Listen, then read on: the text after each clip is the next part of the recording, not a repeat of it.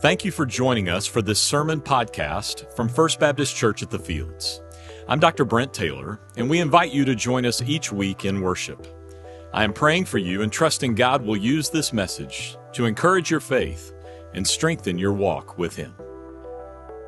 Well, Happy New Year to everyone. And I'm so grateful for the opportunity to be back with you. I was gone this past week and in Athens and in Rome with 30 students from Dallas Baptist University. And we were following the journeys of Paul. And so I had the opportunity last Sunday to have a worship experience with them in the city of Corinth. And that's not too bad a place to have a worship experience together. And what a great time it was to be with these students, to see their minds and their eyes open up to the reality of the Word of God when you can show them things that are in the Bible, and then you can actually see the site, the place where it took place. And so it's exciting to be able to witness that and do that. And I'm going to be taking a group from our church there this May. Still have a few spots open. If you're interested in being a part of that, if you've never been on the journeys of Paul, you ought to see those places. Would love for you to go and be a part of that. But I flew in from Rome last night, so my voice is maybe a little bit shaky today, so I apologize. I'm not sure what country I am in right now, but I am glad to be wherever we are at this time, no matter what time it is, and I don't know what it is. I am grateful for Dr. Barker preaching last Sunday, and what a great man of God, and what an honor it is to have him share with us. And so I know that you were blessed by his message. But Happy New Year to you. You know, I'm choosing to start 2024 with optimism and hope and opportunity. I hope you are as well. I'm really looking forward to this year, and we have some exciting plans to help us move forward as a church in our vision. Of course, our vision is wrapped around those words, lifestyle Christianity, blending our faith into our everyday life, not compartmentalizing our faith in certain ways, but really just letting it inundate all that we are and who we are, truly seeking to be a Christ follower that the Bible teaches. And so this year, you're going to hear about some exciting things. We've got some new ministries we're starting. One of those is going to be a brand new family ministry that we're going to be rolling out this fall. And I think it may be the single most helpful family resource in the history of our church. And so I'm very excited about rolling that out for our church. We've got another new ministry that we're going to be starting that involves helping people that are hurting, different specific needs that they have in their life, really trying to meet people at that point in their life where they are hurting and seeking to find God's answers. So I'm very excited about all of those things, opportunities for us as a church to minister right here in our own community and all around the world. And of course, we're going to be breaking ground on our brand new children's building in just a few weeks. We'll be sharing some more information about that in the coming days. But 2024 promises to be an exciting year for our church. But I also want it to be a year of spiritual growth in your life and spiritual impact. In other words, we want God working in your life, but we also want God working through your life. Now, I can't make you do that, but if your heart is open to God, you will be amazed at what God will do in your life and through your life. If you'll open yourself up to Him, you'll be amazed at how God can use you. Now, some of you have already discounted what I've said. And you said, well, that's not me. That's got to be somebody else he's talking to, because you have predetermined that you can't preach or teach or tell others about Jesus, whatever it may be. So you say, well, it doesn't really apply to me. That is not the case. Don't listen to that type of thinking. That's kind of thinking the devil wants you to follow. Don't do that. Now, if you're not a follower of Jesus Christ yet, I want to invite you to make the greatest decision you could ever make in your life. That is to place your faith and trust in Christ. And we'll talk about that more in just a moment. But if you are a Christ follower, you certainly don't want to fall into the I can't trap. Don't do that. That's a pit of faithlessness, and it's only going to discourage you. But today we're going to talk about an encouraging idea. And I want to encourage you with an important concept. And I'm going to use a phrase that's probably a new phrase for probably many of us, if not all of us. And it's this phrase, manifesting a faithful presence. Manifesting a faithful presence. Now, I'm going to define that term a little bit today, but it's the title of this new series that we're in. We're going to be in this series until Easter. And so I want to invite you to open your Bibles to the book of Daniel. If you do not have a copy of God's Word, be sure and go by our Welcome Center. Ask for a Bible. We want to give you a Bible. We want to make sure everybody has one. And I want to encourage you, even if you've kind of gotten used to using a digital Bible on your phone, during this series, I want to encourage you to bring a physical Bible with you to church, because we're going to kind of flip around a little bit, look at different things that I think you might want to write in your Bible, you might want to make some notes about. But I want to encourage you to do that. Now, we're going to be looking at a lot of things associated with the book of Daniel. Daniel is a very interesting book. Now, Daniel was written by Daniel some 600 years or so before the time of Christ. And it's an unusual book in many different ways. It's a history book. We're going to see that in chapters 1 to 6. And that is where Daniel interprets for others these events that happen around his life. But then we're going to see Daniel chapters 7 to 12, and that's where we're going to see prophecy, where an angel interprets for Daniel things that are going on in the world. It's also an unusual book because chapter 1, and then chapters 8 through 12 are written in Hebrew. Chapters 2 through 7 are written in Aramaic. We'll talk a little bit more about that along the way. Now, the book of Daniel is a great companion piece to the book of Revelation. You know the book of Revelation. Book of Revelation, obviously, that last book in the Bible that gets a lot of conversation, a lot of talk among Christians trying to understand things. It's one of the top topics when you go with students anywhere. They're wondering about questions about Revelation. Well, we understand more about Revelation thanks to the book of Daniel. Both books actually help us to understand each other. Now, the book of Daniel has a theme that we're going to look at. Here's the theme. In spite of present difficulties, God is in control and will have the final victory.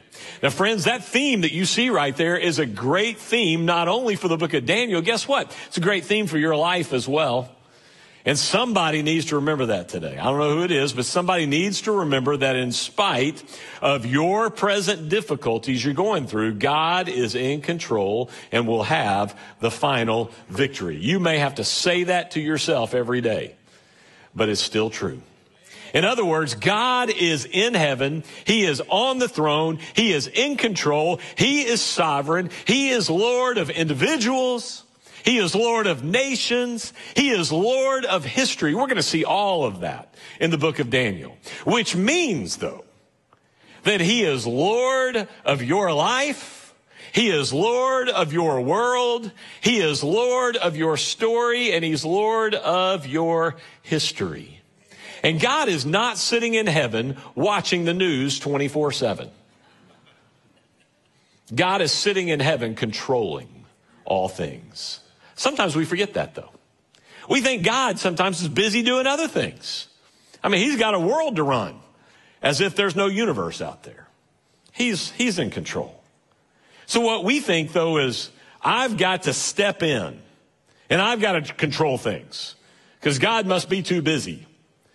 And sometimes we think that about our own lives and our own situations that we face. Sometimes we think that about our community that we live in, or we think that about the country that we live in, or we think that about the world we live in. And if we're really honest, we may wonder, does God really care about my life? Does God really care about what's going on in my life? I mean, I know he cares, but does he care? I mean, I know God cares. I've been in church all my life. I know God cares, but does he really care about my life? Well, friend, God not only cares about your life, he's at work in your life. He's at work in ways that you see and recognize, and he's at work in ways when you get to heaven, you're going to say, wow, I didn't see that or recognize that. He's giving you everything you need for life and godliness, 2 Peter 1:3. He's helping you as you face struggles and challenges and oppositions and fears and grief and trials, whatever it may be. God is working. And the story of Daniel is going to be encouraging to you. So, be here. Be here. Because I don't want you to miss it. I've spent a lot of time studying the book of Daniel. And I don't want you to miss what God has in store, because Daniel has some awesome things in store. Most Christians have read Daniel's 1 to 6, and they think, man, what a great story. Daniel in the lion's den, Shadrach, Meshach, this is awesome. And then they get to the prophecy in chapter 7. They think the wheels have come off. I don't know what in the world's going on. But we're going to talk about what in the world's going on. Now, if we're all honest in the room, and we are, we would admit the world has changed. The world has changed. Some things are not like they used to be. Some things are like they used to be. But most things have really changed. Most people today no longer have a home phone. If you have a home phone, you're in the minority today. Do you know that? You can send it to the Smithsonian. They're waiting on it. Most people no longer have a home phone. Today, in today's culture, anybody can become a celebrity. How crazy is that? Computers that used to fill up entire rooms, we now hold in our hands. Retail stores have largely been replaced by internet shopping. Amazon comes to our house every day. I mean, the guy drops off. I'm like, see you tomorrow. News is reported 24 hours a day. Tattoos are no longer countercultural. Phones are not used to talk, they're used to text now. We know what's going on the other side of the world before the morning paper hits our door. Taking a picture of yourself by yourself is considered normal in our society. Going to work doesn't necessarily mean going to an office. The world has changed, but it's changed in more ways than many people realize. And the world changed dramatically for Daniel. Look in verse 1 of Daniel chapter 1. In the third year of the reign of Jehoiakim, king of Judah, Nebuchadnezzar, king of Babylon, came to Jerusalem and besieged it. And the Lord delivered Jehoiakim, king of Judah, into his hand, along with some of the articles from the temple of God. These he carried off to the temple of his God in Babylonia and put in the treasure house of his God. Then the king ordered Ashpenaz, chief of his court officials, to bring in some of the Israelites from the royal family and the nobility, young men without any physical defect, handsome, showing aptitude for every kind of learning, well-informed, quick to understand, and qualified to serve in the king's palace. He was to teach them the language and the literature of the Babylonians. There's a lot of history packed in those verses. So let's unpack a little bit of it because it's critical for understanding Daniel. First of all, quick timeline. Around 1010 to 970 BC, King David rules over the United Kingdom. In 930 BC, the kingdom of Israel is divided.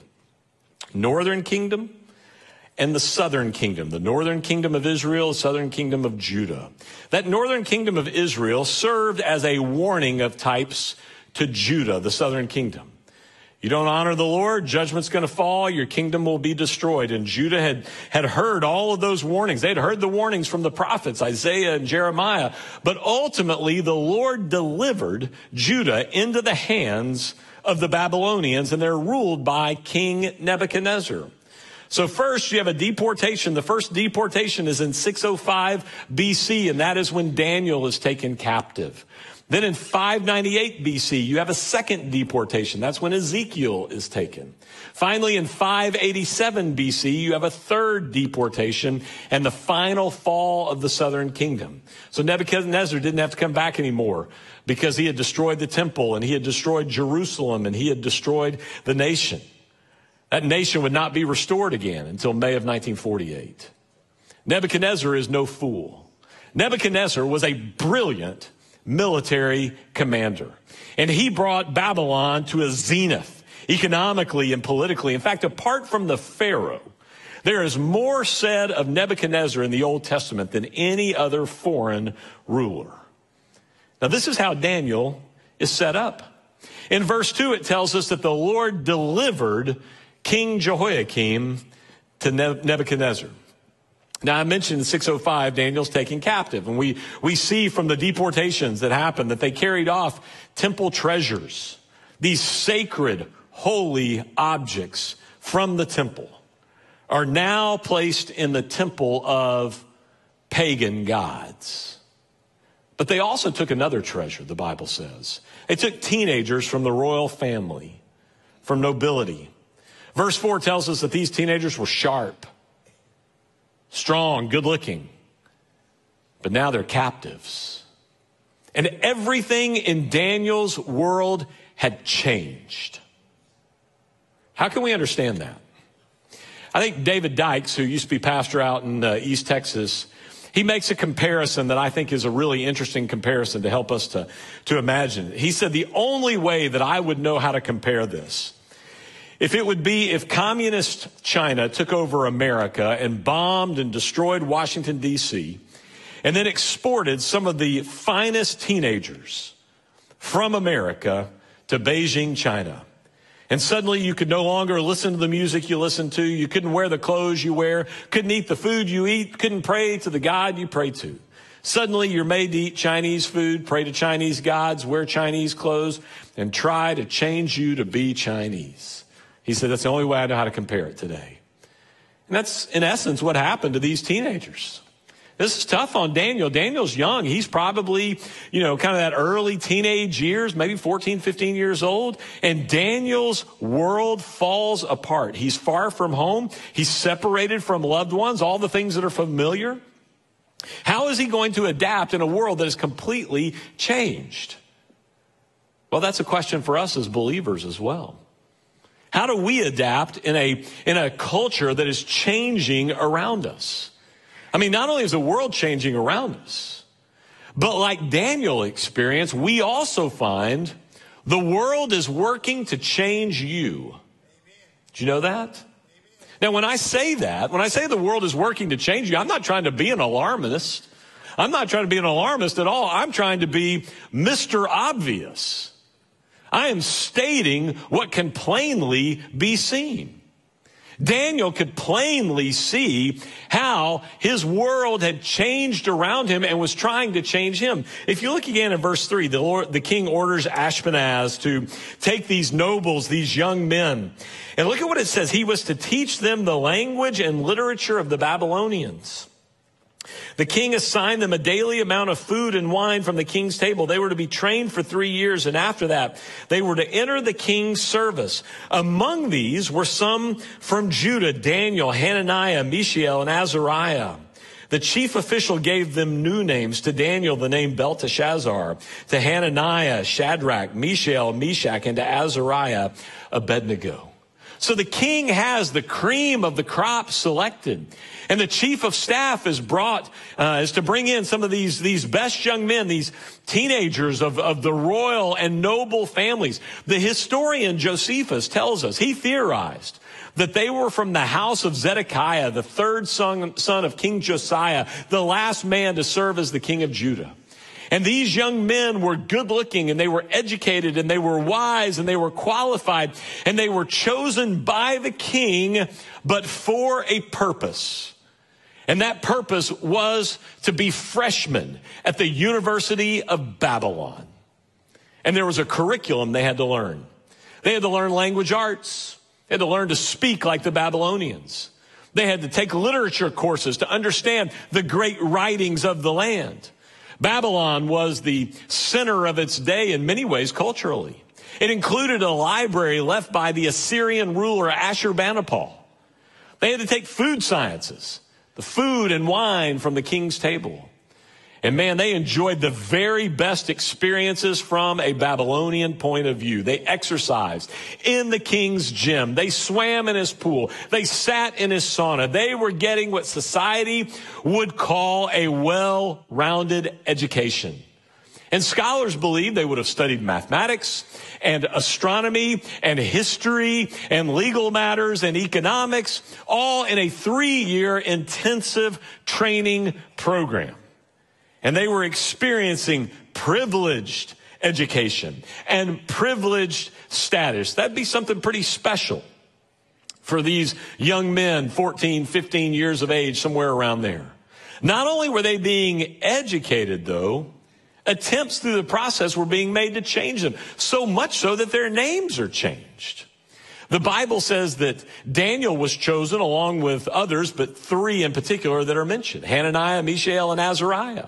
But new names are given to them.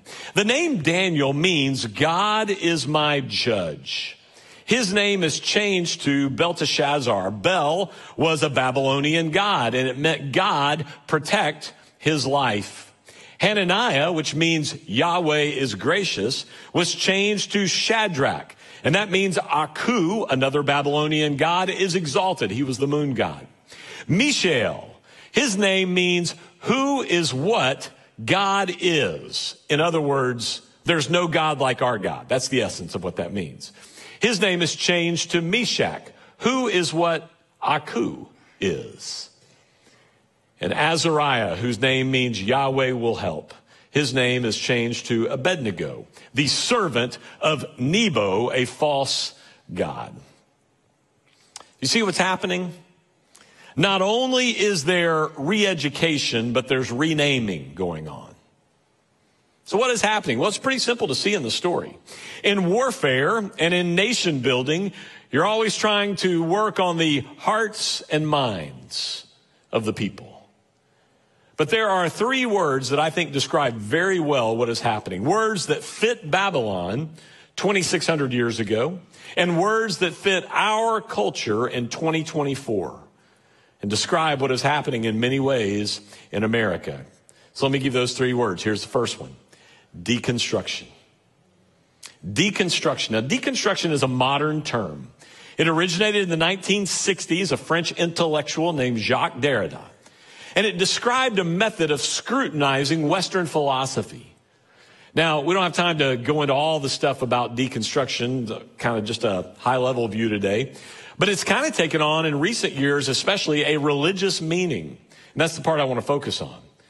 And this is where it means today, deconstruction means to dismantle your faith, to take apart that upon which you were raised, to dismantle using secular ideology and personal experience. And for many people today, the rejection of Scripture in which they were raised and embracing what I feel to be true or what the world says to be true is now what is not just accepted, but is very much endorsed. Biblical ideas, those are outdated at best or dangerous from the start. Often deconstruction is birthed out of various streams, from the rejection of institution in our cultures today to being church hurt. That's a popular phrase now. To being around people of many different faiths and many different pathways, so to speak, to God. And there's a big push in our culture today for people to deconstruct their faith. And I'm hearing it from writers. I'm hearing it from former pastors. I'm hearing it through social media. But it's not new. The idea of deconstructing faith is not new. Nebuchadnezzar called on Daniel and his friends to be deconstructed, to dismantle the faith in which they were raised. And then he takes them to the second step, from deconstruction to reconstruction. That's the idea of replacing the faith in which you were raised with a new way of thinking, consistent not with God, but with the culture. Nebuchadnezzar knew that if you can win hearts and minds, then you'll have the rest of the person forever. And so you do that by deconstructing their values that they were raised in and reconstructing with your values. Values that you had developed in you as a teen. Actually, they set the course for your life, and Nebuchadnezzar figured that out before psychologists did. And so Daniel and his friends are being told to deconstruct so that they can be reconstructed. Does that sound like our culture today to you? To abandon, to question, to dismantle what the Bible says, and to reconstruct your life with what the culture says, with what the world says, with, get this, how you feel. Now, let me say, there's nothing wrong with critically analyzing your faith and your beliefs. And deconstruction isn't always bad. In fact, Jesus deconstructed the beliefs of a man named Saul and converted him into a man we call Paul.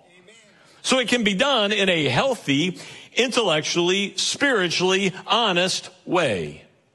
But we must be wise to make sure that we do so objectively and honestly, examining not only what's happening in the world around us today, but also what 2 centuries of scholarship have concluded. I hear people saying today, well, there's a new way to interpret the Bible. No, there's not. For 2,000 years, great minds have been interpreting the Bible, and nobody just recently figured it out. Deconstruction and reconstruction are not new. In fact, it goes back to the beginning of time. Genesis chapter 3. You watch the serpent help Eve deconstruct and reconstruct. I'm one who says not to doubt your beliefs. I say believe your beliefs and doubt your doubts. And there is a danger where deconstruction and reconstruction can take you. And it can leave you with a very open mind about the ways of the world and a narrow mind about God's ways, which result in a narrow mind about truth and a broad mind about relative truth. In her book, Another Gospel, Alyssa Childers writes, in the context of faith, deconstruction is the process of systematically dissecting and often rejecting the beliefs you grew up with. Sometimes the Christian will deconstruct all the way into atheism. Some remain there, but others experience a reconstruction. But the type of faith they end up embracing almost never resembles the Christianity they formerly knew. This is exactly what Nebuchadnezzar wanted for these boys, and what the world wants for you, which ultimately leads to redefinition. Redefinition, that's the third word. Nebuchadnezzar had those 4 boys change their names. And by doing so, he's trying to obliterate their past. Nebuchadnezzar, man, he's sly. He didn't say, hey, you stop believing the way you've been believing. No. He didn't say, you abandon your religion. No. He just weaned them off of it. Wean them off of what they had known, and he changes their identity to redefine who they were. Christians, Christianity, we get accused of indoctrination and brainwashing all the time. But if you think this world is not trying to brainwash you and your kids, you're naive at best and brainwashed more than likely. To redefine yourself based upon your feelings is today's mantra. To believe science unless science conflicts with how you feel, and then you throw it out, is the way our world is thinking today. Friends, in a world that is in an identity crisis and in a state of confusion, here at First Baptist Church at the Fields, there is no confusion. We believe the Word of God. We proclaim the truth of the Word of God. We believe that Jesus Christ is the only way to salvation.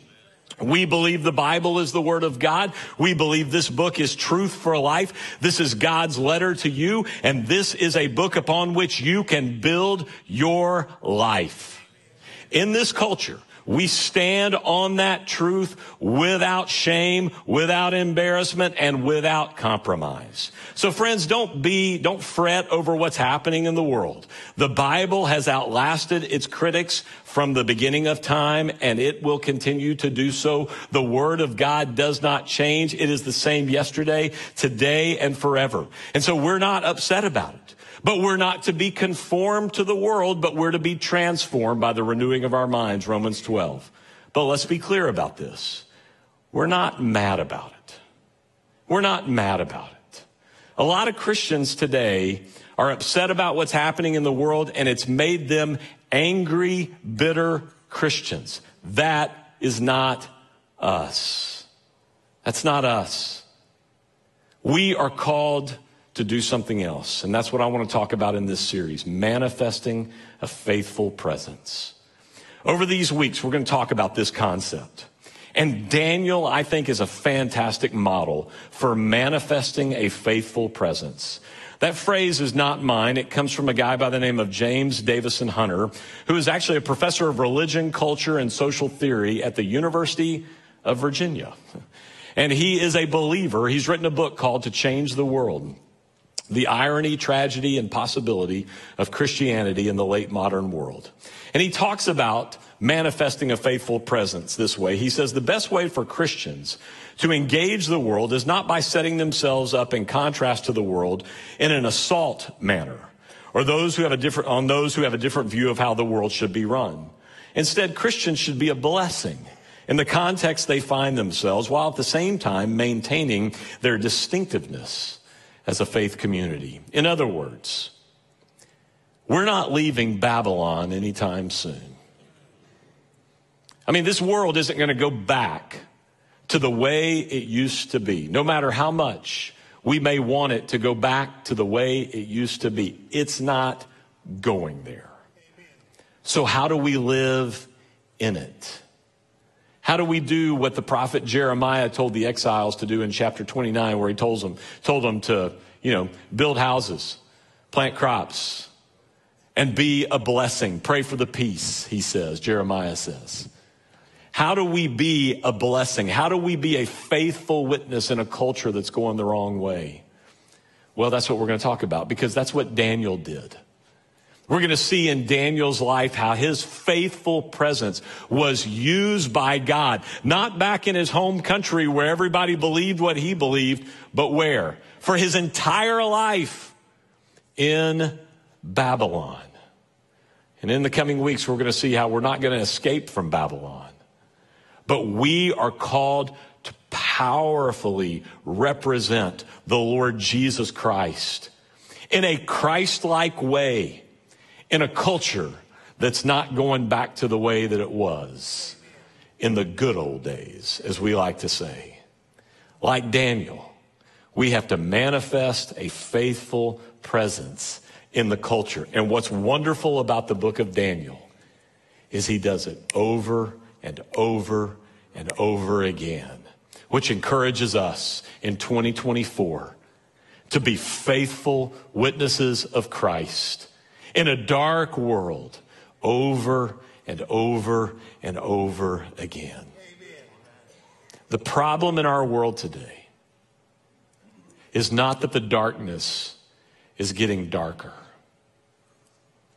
The problem in our world today is that Christians are not letting the light of Christ shine more and more. Darkness is darkness. But let us not hide the light under a bushel, but instead, let us manifest a faithful witness and represent Christ in our culture. Would you bow your head with me today?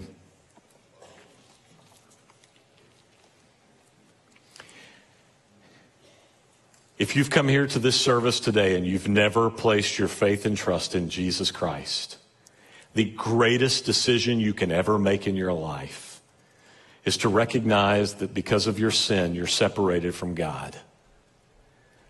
But God loves you so much, he sent his son Jesus to die on a cross, to pay the price for your sin and mine. And if you will turn from your sin and trust the Lord Jesus Christ, if you'll confess with your mouth Jesus is Lord and believe in your heart God raised him from the dead, you will be saved. That's the invitation. You say, well, you don't know what I've done, Pastor. I don't know what you've done, but I do know that the Bible says everyone who calls on the name of the Lord will be saved. And if you will call on him today and say, God, I'm a sinner and I need your salvation, you will be saved. You today can experience eternal life in Christ. There are others of you who have come here today and you want to join our church. Or maybe you want to be baptized, just like you saw the Cash family baptized earlier today. Or maybe you've come here to this service and you know that God is speaking to you about maybe a call into ministry. Maybe God is speaking to you about something, you don't know what. You just know there's a pull in your heart. There's just something that's pulling on your heart. Whatever your decision is today, if you just need to pray with somebody, here's what I want you to do. If you want to receive Christ as Savior, if you want to join our church, if you just want to talk to somebody, after we sing, close our service out, I want to invite you just to go down the hallway to our Connect Room, that glassed-in room that's on the Commons. Pastors are there right now waiting on you, and they want to help you. If you want to receive Christ as Savior, they want to help you. You want to join the church today, they want to help you. You want to schedule being baptized, they want to help you. They're good people who want to help you. And if you sense the Spirit of God pulling you, if you don't know if the Spirit of God is pulling you, but you know something's happening, that's the Spirit of God pulling you. If you sense that today in your life, say yes to his call. Yes to his voice. Don't be embarrassed by that or afraid of that. Be excited because God's doing something in your life today. So follow his call. And after we finish singing, you just walk right into that room where those pastors are. And they're going to sit down. They're kind people. They're going to visit with you and help you. But don't walk out of this place if you sense the Spirit of God speaking to you. Let God talk to you. Let God call you. If you're watching from home, listen for the voice of God calling you today. We want to be sensitive to what God is saying to us. Now, there are others of you here today that God is speaking to you because he's calling on you to be that faithful presence. Maybe it's at school. Maybe it's at work. Maybe it's in your neighborhood. Maybe it's in your home. And you're asking God, God, help me to be like Daniel. Help me to be faithful in a world that's trying to change things. Let me be faithful and true to your word.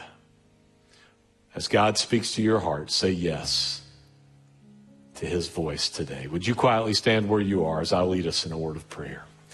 Thank you, Lord, for this time. Thank you for your word that we will build our lives upon. Your word that we will build our homes upon. Your word that we will build our church upon. Lord, we thank you for your word that teaches us. Thank you for the truth that we've heard today from your word and the truth we will hear from Daniel. May these stories and the history and the prophecy, Lord, may all of it remind us that you are faithful. But Lord, we live in a land, we live in a world that is not pursuing you. So, God, may we swim against the stream. God, may we cut against the grain. God, may we manifest a faithful presence in this world. We pray for the peace of our nation, and we pray for justice and what is right and the things in the world around us. But, God, we pray for a turning to you. And we pray that people's hearts would be turned to you, that our city would be turned to you, that our nation would be turned to you.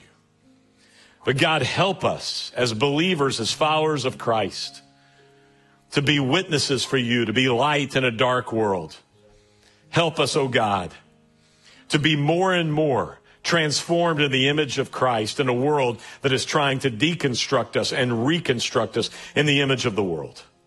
Let that not be the case in our life, but, oh God, let us be true to who you are, to your word, to what you have called us to, and let us do it all in love. Because if we speak with the words of men and angels but have not love, we are only a resounding gong and a clanging cymbal. Oh God, help us to represent you well. Help us to be like Jesus in this world. We thank you for being a God who calls us and loves us. Give people faith to make the decision you have placed on their heart this day, and we pray it all in Jesus' name. Amen.